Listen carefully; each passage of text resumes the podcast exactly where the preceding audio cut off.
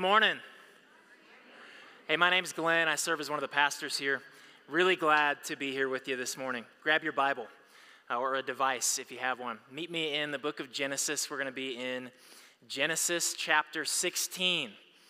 Genesis 16. It's really good to uh, reflect really quick up top. Um, every time, just the, the breakdown of the book of Genesis. This is the book that we started, I don't remember when, um, as we turned into the new year, and we're going to preach this for the majority of this year. And we're just making our way through the first 11 chapters of Genesis, right? That's behind us now. That's really the beginning, the origin of the human race. And then from chapter 12 in Genesis all the way to chapter 50 is God's dealing with four people in particular. The first of which is Abraham. Father Abraham. So, um, we, are in the story with Abraham. We've walked through 12, 13, 14, 15. And um, by way of introduction this morning, I just want to ask uh, if you could think of it in your mind right now, when was the last time you had a profound experience with God? You might call it a mountaintop experience with God. Um, let me give you some examples to kind of help qualify this. It can be anything from we, you know, I went to a, a, uh, a conference, I went to a retreat, um, I went to a concert, you know, I went to a worship night, all the way to I, uh, you know, I had a quiet time, and the Word of God broke through, and and uh, there were tears of rejoicing and, and happiness. Could be a hard conversation you had with somebody that needed to happen, and there was forgiveness, and you just felt and sensed God's pre- presence. Could have been a moment of um, trial, suffering, despair, where the hope of Jesus Christ just flooded your heart in an unexpected way. Could have been a mission trip that you took, and God just exposed you to things in our world and in His kingdom um, that you hadn't been exposed to before, and you just felt changed. You felt different. Um, and here's the thing about any experience we have with God, any, any mountaintop, profound connection that we feel with God. You know, it's that time where it feels like the, the clutter and the, the separation here is just like this open vessel. You guys know what I'm saying? It just feels like there's a highway. Just straight from heaven to me. There's nothing in the way. There's no more clutter. Like the, the, the distance between me and God is, is, is razor thin, right? That, that's the idea of like the mountaintop experience. You're going up high to be close. And Life brings with it something, though, and it's called time. Time is this linear thing that um, it, it, never changes. The clock is always ticking. And um, what happens with time is that whatever moment, experience that we had with God, time can tend to make us forgetful. Um, we, in our nature, as natural beings, sin, our flesh, like we, we, we tend over time to revert back to like making decisions and being wise in our own eyes, right? And, and so what happens in life is that um, our hearts, they very naturally begin to harden once again after we had the, the experience. And um, as you're as you're moving along, like you have your, your mountaintop experience, and it just feels like life can can just do this. Do you guys feel what I'm talking about? Like, trust was really high, but now it's not. Peace was really high, but now it's not. Contentment was the highest it's ever been, and now for some reason it's gone. Peace was the highest it's ever been, and now it's gone. And, and you begin to um, kind of trace your way through that. All of a sudden, the decisions that you're making, uh, the, the, the, attitudes of, of, your heart, the words that you're speaking, the reactions you're having, the things that you're kindling in your heart, um, those things that right now you're living in, like they would have seemed so unwise and so foolish and so crazy and outlandish if your present circumstances would have brought you to that back here when you were on the mountaintop. You know what I'm talking about? Like, I wouldn't have reacted in my marriage if we got in that argument like that night right? Or I wouldn't have, I would have, wouldn't have said that or felt that way toward them uh, if, if that would have happened like just a couple days after God met me in that way. Um, but instead, time has passed. My heart has, has hardened. I, I, I'm not feeling as close as, as I did. And so, uh, what I choose to do with life, the thoughts that I entertain, um, they're just not what they would have been had there been closeness. I think this morning's text is it's really interesting because I think it's going to bring us to an awareness that closeness with God always means clarity in, in life. Closeness with God is always going to equal clarity, and distance from God is going to be a hot mess in, in our life. We, we won't think clearly. We're not going to make decisions out of a healthy place. Uh, we will be lifeless people who are meant to walk in fellowship with God, but instead we're over here and we're, we're doing the mundane things of every day, even including religious activity, but we feel so far from God, and there are consequences that come from that.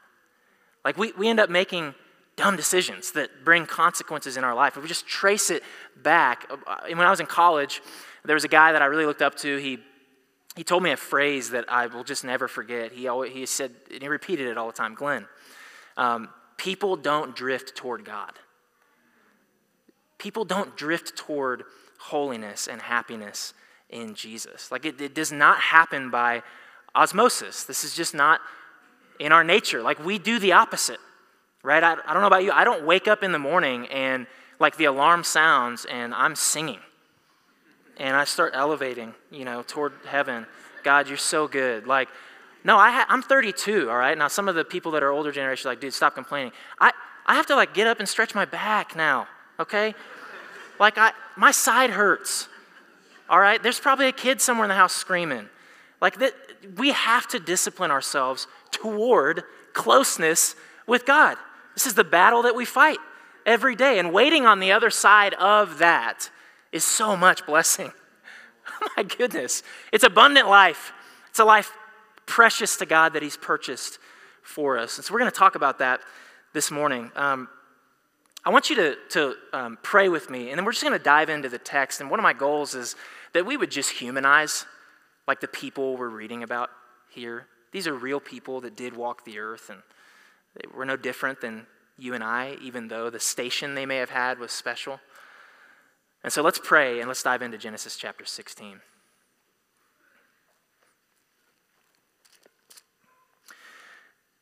God, this is your holy, unfailing word. We ask as a church right now, you would anoint it with power through your spirit. Help me to get out of the way. God, would you meet us here this morning through your word? in a timely, personal way. Thank you, God, for your grace. Thank you for your patience with us. Thank you that you desire to be our teacher, Holy Spirit. This morning, we receive your teaching before it's even come to us. Our answer is yes, God, before we even hear your word. It's in your name we pray, Jesus. Amen. Sorry about that. Genesis 16 starting in verse 1. Now, Sarai, Abram's wife, had borne him no children. She had a female Egyptian servant whose name was Hagar. And Sarai said to Abram, Behold, now, the Lord has prevented me from bearing children. Go into my servant, it may be that I shall obtain children by her. And Abram listened to the voice of Sarai. So after Abram had lived ten years in the land of Canaan, Sarai, Abram's wife, took Hagar the Egyptian, her servant, and gave her to Abram, her husband, as a wife. Let me just paint a picture here for us, a little bit of context. Um, Sarai is still battling infertility. She makes a suggestion. Hagar, our, our slave girl, can bear the child. And this may feel strange to us today, like really, really strange to us today. To be honest, in the ancient world, that was more normative. It was more of a, a cultural thing, inappropriate, sometimes contractual. If a wife is barren, unable to conceive, make use of a surrogate. There's so much value in continuing the family line and, and, and in offspring. And so um, here's the thing this is just drenched in pain, though, right? I mean, if we, we can just put ourselves and, and empathize with Sarah, she is likely to be considered by other people something like accursed, or just that God's unwilling to bless her. Um, people could have believed that God was punishing her. Uh, she maybe was doing something wrong that nobody knew about, and this was kind of what she had earned for herself. Um, You know, in, in those times, like a husband could just divorce and depart from his wife. She could be cast out from her in laws and her family, and there could be so many social difficulties if you're a woman who cannot bear a child. And um, need to remind us that right there in the text, even though we read over it really quick, it's been 10 years that they've been in Canaan. 10 years. What were you doing in 2013? Like, I, I had, uh, I had a buddy who had me pay like four months worth of rent in our apartment in 2013. I, guess what? I'm not right now waiting for him to call me any day and say, hey man, I've been praying about 2013. I still, I still owe you some money. The check's on its way. Like, that's not, I gave up on that like a week after, you know, he told me that was gonna, gonna happen. Um, who, who among us, just, just to be honest, like when have we ever received a promise from someone and we've trusted them to deliver on that promise after 10 years have passed? So I think she's drifted just like we drift. Uh, empathize with this woman, her, her frustration, her, her questioning, her, her doubt, her long suffering, not to mention her, her really old age, too. And so she makes a suggestion. And can I just say, impatience? Like, impatience is the story of our lives. Um, this is a woman who's waiting 10 years. Like, you want to know the culture and the context we live in? Some of you, you order Amazon one day, it doesn't come for two days. You've had it. Why are they still in business? like I've, I've told this before, but like Kate and I, we used to have a dispenser in, in our fridge that like the water, you know, in like the brand new Samsung like purified water dispenser, it would come out kind of slow. So like it was a pain point in my life to like go to this thing and have to stand for about 10 extra seconds to get water. Okay, first world problems. This is, this is what we live in. And, and so impatience, it just kind of rules our, our life. And here's, here's the thing. Um, our impatience, it doesn't often lead us, think about your life, to like letting go of something. It literally does the opposite. Our impatience in any situation typically leads us to tighten our grip on something. Like we want to solve it, we want to fix it, we want to find a solution to it. We don't want it to be a problem anymore. We have a struggle with control. We want to control things. This is the story of our life. It's true of us since the garden. And so Sarah is in this situation. She makes a suggestion, and then I want us to continue reading. You might say it gets a little juicy, okay? Verse 4. So Abram went into Hagar and she conceived, and when she saw that she had conceived, she looked with contempt on her mistress, that's Sarai. And Sarai said to Abram, quote, May the wrong done to me be on you. I gave my servant to your embrace. And when she saw that she had conceived, she looked on me with contempt. May the Lord judge between you and me. But thank goodness, church, Abram comes in to de escalate the situation, honor Hagar. Here's what he says Behold, your servant is in your power. Do to her as you please. Then Sarai dealt harshly with her, and Hagar fled from her. Now, I know some of you, these are, your, these are some of your favorite parts of Scripture. You love the drama. This is like real, real housewives right here in your Bible. Um, but I just want to get us into the heart of, of this situation. Um, it's really, really sad. This decision, made out of impatience, made out of drift, it, it implodes. And it involves the sin of all parties involved. It gets really, really messy. There is arrogance and pride in Hagar because now she is a more esteemed woman who is blessed and she bears a seed for offspring. Um, it involves really painful envy and bitterness and anger in Sarai. You know what else it involves? It involves really startling passivity, apathy in Abram. You two can just figure it out. And don't miss this, it gets bad enough, the treatment harsh enough that Hagar runs away. She flees. So just think about this. There goes Abram's heir. There goes the surrogate. This, the thing done apart from God's wisdom doesn't end up delivering the outcome that they think that it would. This would not seem like a good decision in hindsight, and it's, it's in these moments when we've made a bad decision because we've not been in a good place that we're faced with something. We face a really big temptation, and the temptation is this to just escape and hope we can figure it out.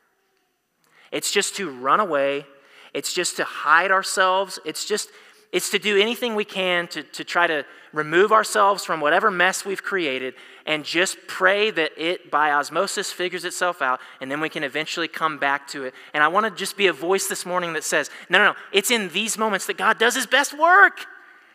It's in the moments when we've messed something up that God does his very best work in us. There's so many testimonies in this room where you had the choice run, flee, get away from the situation, or lean in, take ownership, listen to the voice of God. And you're so glad you did the latter.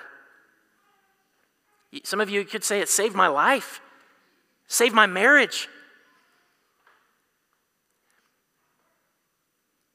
This is leading now to something that happens uh, by way of an interaction between God and Hagar. And we have to realize there, there's a, re- a reason that this text is in our Bibles. God has gone to great lengths to see to it that we today in 2023 in this gym would read this story and see a picture of who our God is. And so I want you to pick it up with me in verse 7. The angel of the Lord, this is a theophany, this is an appearance of God, found her, Hagar, by a spring of water in the wilderness. The spring on the way to Shur. That means she's going back to Egypt. She's going back to what she knows. She's going back to her old self, what she's comfortable with, where she's familiar. Verse 8 And he said, Hagar, servant of Sarai, where have you come from and where are you going? And she said, I am fleeing from my mistress Sarai. The angel of the Lord said to her, Return to your mistress and submit to her. And the angel of the Lord also said to her, I will surely multiply your offspring, so that they cannot be numbered for multitude. Uh, this won't be up on the screen, but the angel of the Lord continues. I just want to read this. Behold, you are pregnant and shall bear a son. You shall call his name Ishmael. We'll deal with Ishmael in future Sundays, but listen to this because the Lord has listened to your affliction. This isn't ordinary, church. This is just an amazing moment. Do you want to know why? It's because Hagar ain't a man she ain't no patriarch. She ain't Hebrew. She's just somebody. She's as ordinary as you can find, and yet God draws near and he makes a promise to her. Do, do you understand how much of an unfathomable blessing this would feel like to her? This is such an amazing portion of Scripture because uh, she has to realize in these moments wow, God isn't distant, God's close. You know, um, one of the most, it is, it's on the top of the list. It's one of the most painful things uh, in pastoral ministry is um, people that you meet who are like participating in the life of the church and they seem happy and, and healthy. Um, they are serving in some capacity. They're giving of, of their time. They're showing up to some of the events. Their kids are involved and City Light Kids and City Light students. And um, everything seems to just exhibit growth and joy in their walk. And then they just disappear. There's um, no finding them. And it's all because of silent suffering there are like horrible things, terrible things happening behind the scenes in their life. They're in a situation, they, they've been thinking thoughts, they've had arguments and conflict, they hate their job, they're just miserable, and they don't want to talk to anybody about it. I just want you to know that, like, in our middle class culture, we have mastered this. Do y'all understand this?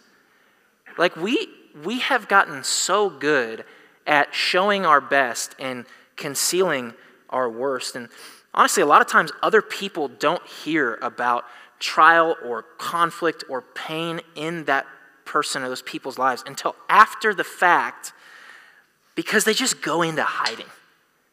They, they, try to, they try to escape until they can show up healthy. And in doing so, they're like trying to deal with darkness in darkness.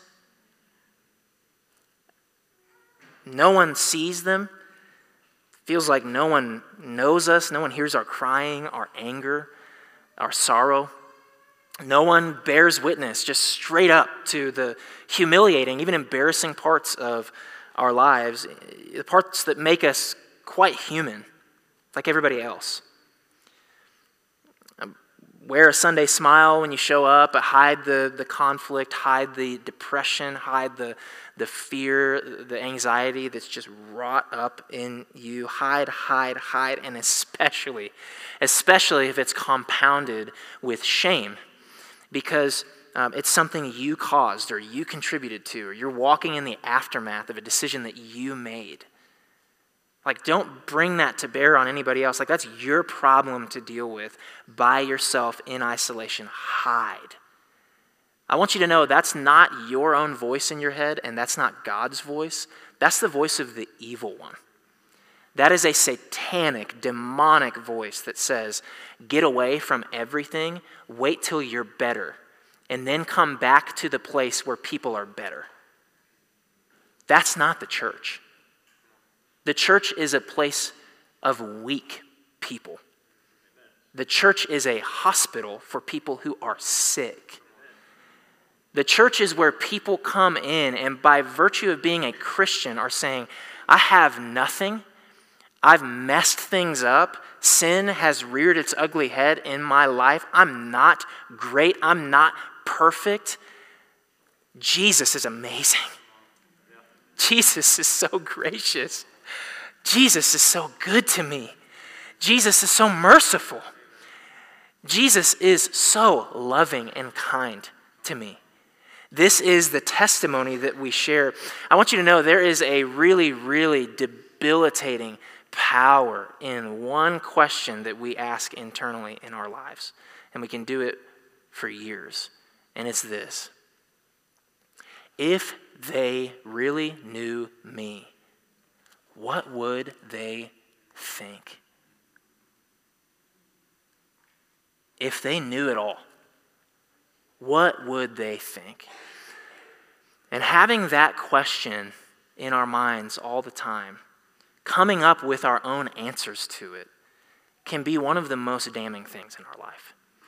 It keeps us in darkness, it keeps us from bringing everything into the light. It literally hampers the Holy Spirit's ministry in our life like nothing else can. Typically, when we withhold from people, it's a strong signal, don't miss this, that we are actually trying to also withhold from God Himself. And one of the biggest lies that we believe, it's one of Satan's easiest tactics, is that you can cover stuff up in front of God. You can escape from his presence. You can hide things from him. You can keep God blind to things.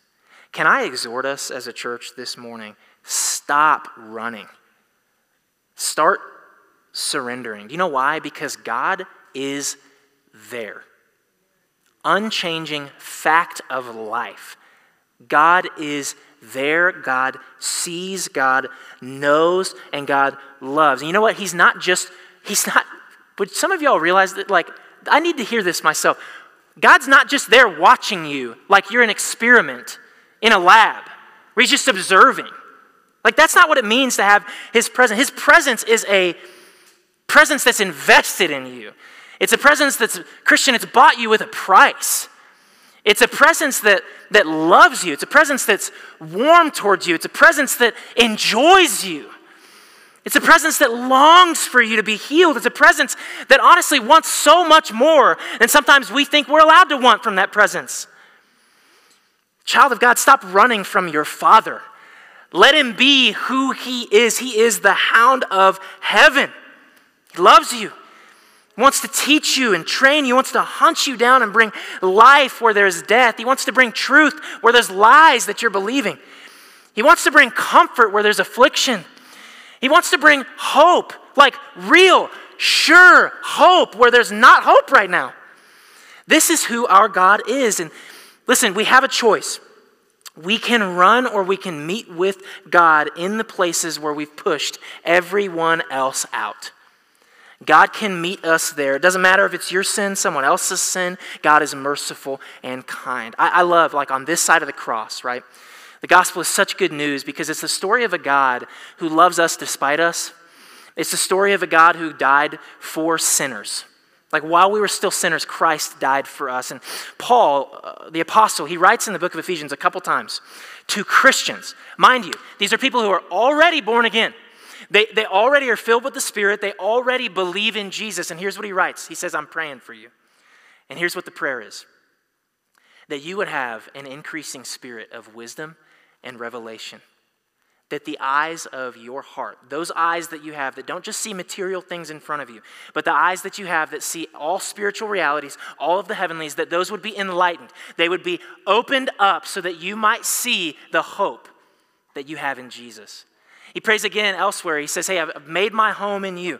I'm praying that you would be strengthened by the Spirit in your inner being, that the word of Christ may dwell in you richly, and that you would have strength to comprehend what is the height, the depth, the breadth, the length of God's love for you in Christ Jesus?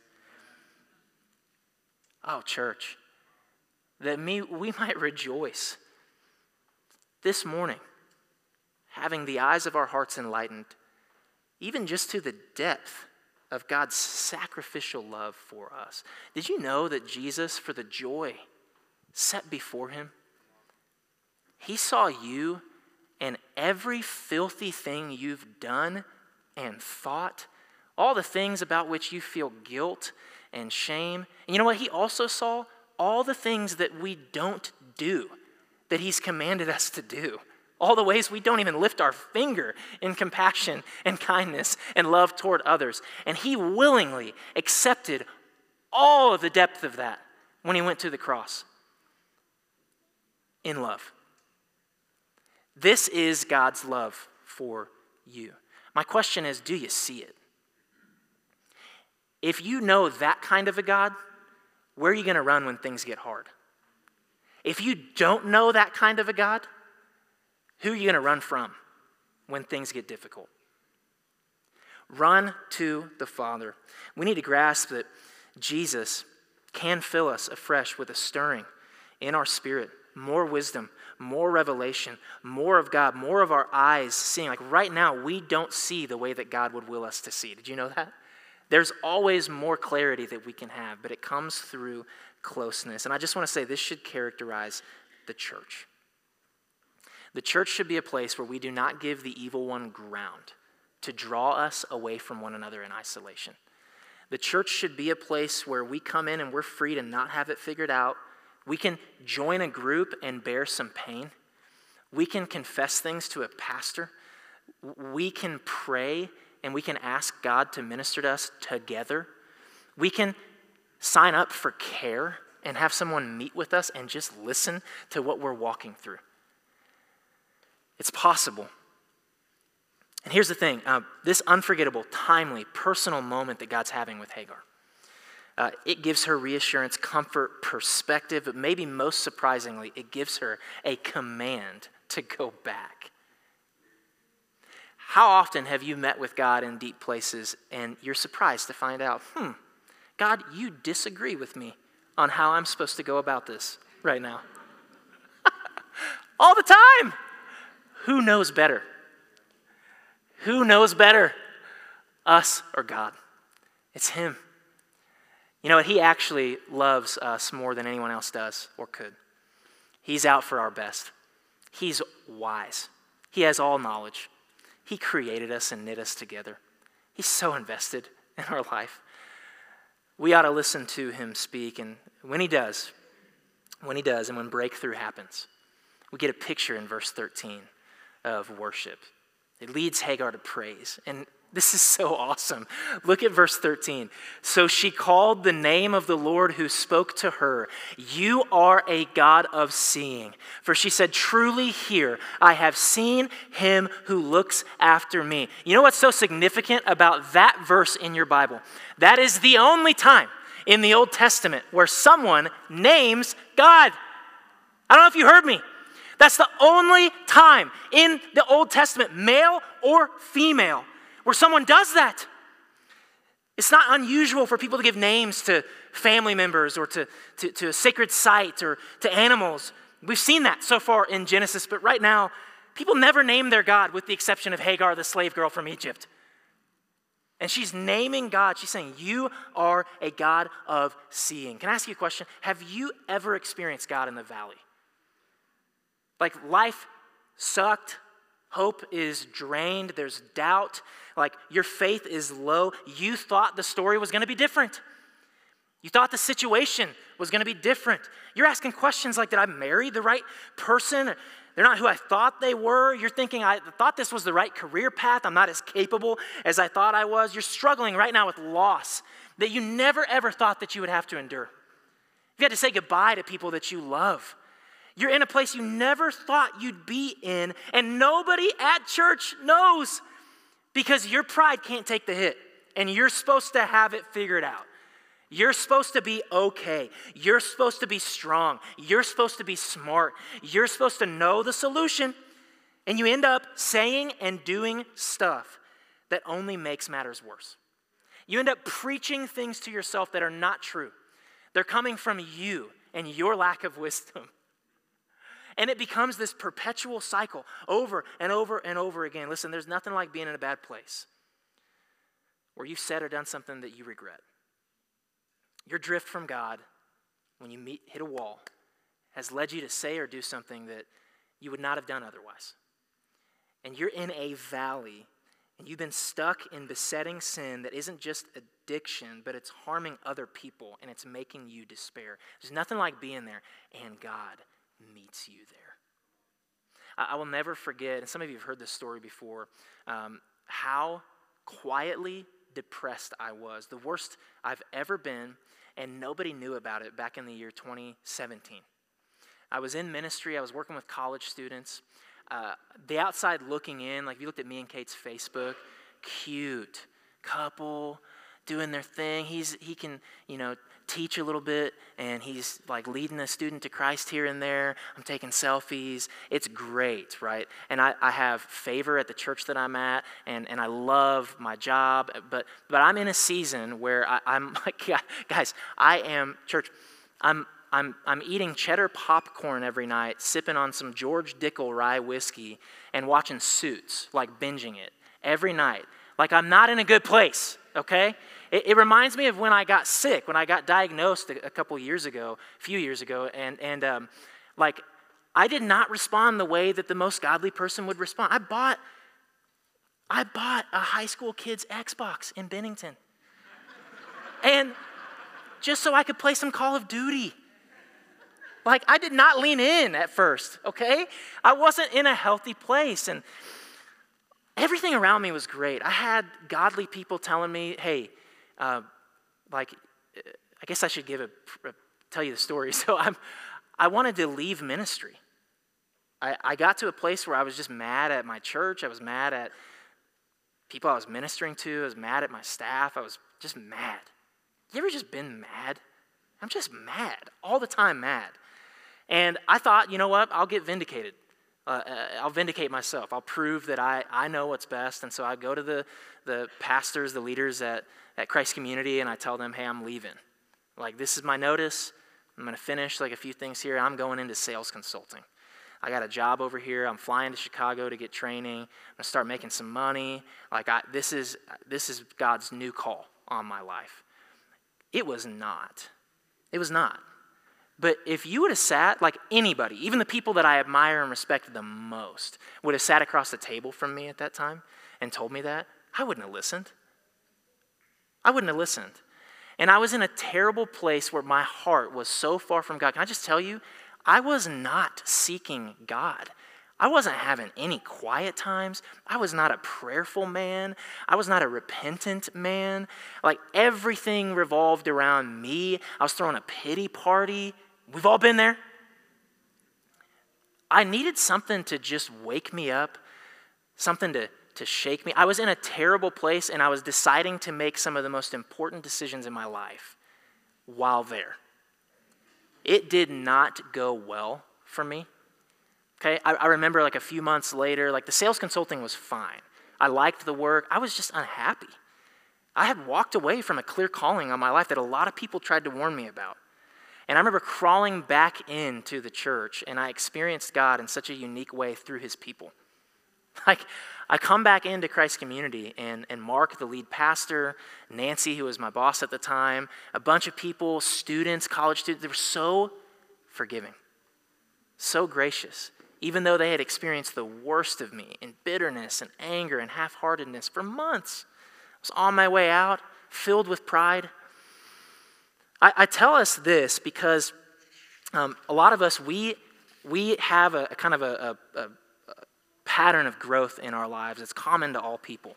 Here it is. It, it's usually like six steps. Okay, I should make it really brief. One is awakening. Like you maybe are right now not a Christian in the room. And, and I'm just telling you by faith, there's going to be a time when something awakens in you, you see Jesus, that he actually is God, that he actually did die to atone for sin. He can actually forgive you, he can actually dwell in you. You can have eternal life. He can be your Savior, he can be your Lord. Like, you're going to realize that. That's step number one, and many of us have been there. There's an awakening. And what typically follows that is hunger. Like, I, I, I need intellectual stimulation because I want to know God. Like, I want to know what's the church? I want to know this, and what does this teach me, and what does this say about how I'll lead my life? We've all been there, right? And step number three is like, I want to join a local church. I want to get involved in, in the body of Christ and what God's doing. I want to serve. I, like, I want to get up here and sing and use a skill that I have. I, I want to help with kids. I want to invest in students. I want, and, then, and then here's what happens. Sometimes in life, a lot of people in our church aren't, aren't here, but maybe have been here for a long time. Like in America, we start at a young age, and there's always a next step. There's a next grade, there's a next, then you graduate, and there's a next thing, and then some of us, we graduate from that, we get married, and the next thing is to have kids, next thing is to have another kid, and then, you know, some of you, what happens is we hit a place where we've reached, we've got all that, we've got the house, we have the job, there's not a ton of like promotion left, and we hit a wall. Like there's this big fog, this wall that we hit, and it's called hardship, and it's called boredom and it's called lack of fulfillment. And it's called pain and suffering. It's called trial. And what we do typically is we hit that wall and we think in our mind the best thing to do is just to bounce back to what I knew before. Like, I just need to read more books. I just need to get more intellectual stimulation. I probably need to sign up to serve even more in the church, get myself around God's people even more. I need to do more and more and more. And to be honest, what's waiting in that wall is for you to push through it and experience God in ways that you've never experienced him before. Hey, you know, Hagar, she sees God. She says, You are the God of seeing. In our life, like there's things where we, we, we can walk through the wall. And on the other side, the testimony that we share is this is who I know. This is the God that I know. He is my Redeemer. He is my healer. He is my sustainer. That's who God is.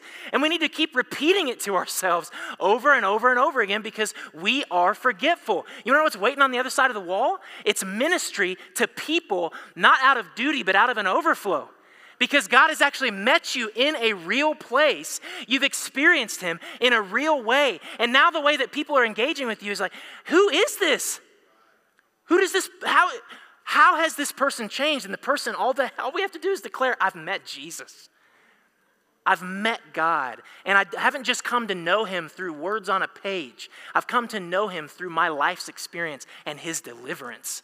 I've come to know him because he's spoken in seasons and in places that were really hard and really difficult, and he's ministered to me. This is the good news of Christianity is reconciliation to God, friendship with him, walking with him in intimacy. Jesus in John says this is eternal life to know God, to know Jesus. He's closer than a brother. Church, God's desire is not to be a distant deity. God's desire in our lives is not to be a moral set of principles or distant idea or a higher power that we appease on a weekly basis by showing up to church. He has made himself accessible and approachable and so close to us. Child of God, Every day, he's saying, I am near. I'm here. Every day, he's drawing close. He's saying, You are my beloved. I like you. I love you. I enjoy you. Why are we living like this isn't true? Church, isn't it time that we live like God is our friend?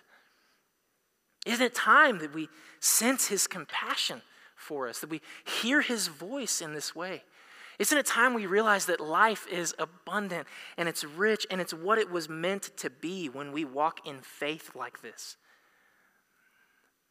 Don't complicate this. Here, here's just a word of application pray more. Do you want to know what prayer is? Prayer is connecting our nothingness to God's everything. That's prayer. It's coming humbly before God and saying, God, would you meet me here? Like, say something, speak something. You know how much He ministers to us?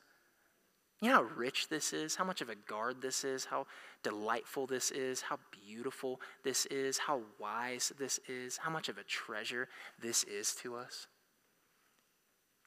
Our life can be so different in Jesus. In this entire episode of chapter 16, it's just an amazing picture of a God who takes our blunders, He takes our sin, He works even those things, all things, together for the good of those who love Him. He hasn't changed. He hasn't changed. And so, might we be a church that embodies God through Galatians 6 2 that we would bear one another's burdens and so fulfill the law of Christ. Would this be a place where people from every background are welcomed into the loving arms of Jesus, not hiding, not running, not fleeing, but drawing near to a throne of grace? Let me pray for us. God, I simply want to ask that you would give us closeness with you afresh. Give us a fresh stirring and filling of your spirit. Open the eyes of our hearts today, Jesus. Help us to know you in such a way that we would call you by name, that we would say, Here's who you've been to me. God, praise you. And God, in our closeness with you, would we have great faith that clarity comes? with the next decision, the, I just sense there's people in the room right now are getting ready to do something, getting ready to act on something, getting ready to say or communicate something, getting ready to react in a certain way, even to something this morning. And God, you're saying, hold on, wait on me, draw close to me, sense my presence, hear from me, and then react, then decide, then choose. God, you're so protective of us. Thank you that in closeness we get clarity. We love you, Jesus, because you first loved us. Amen.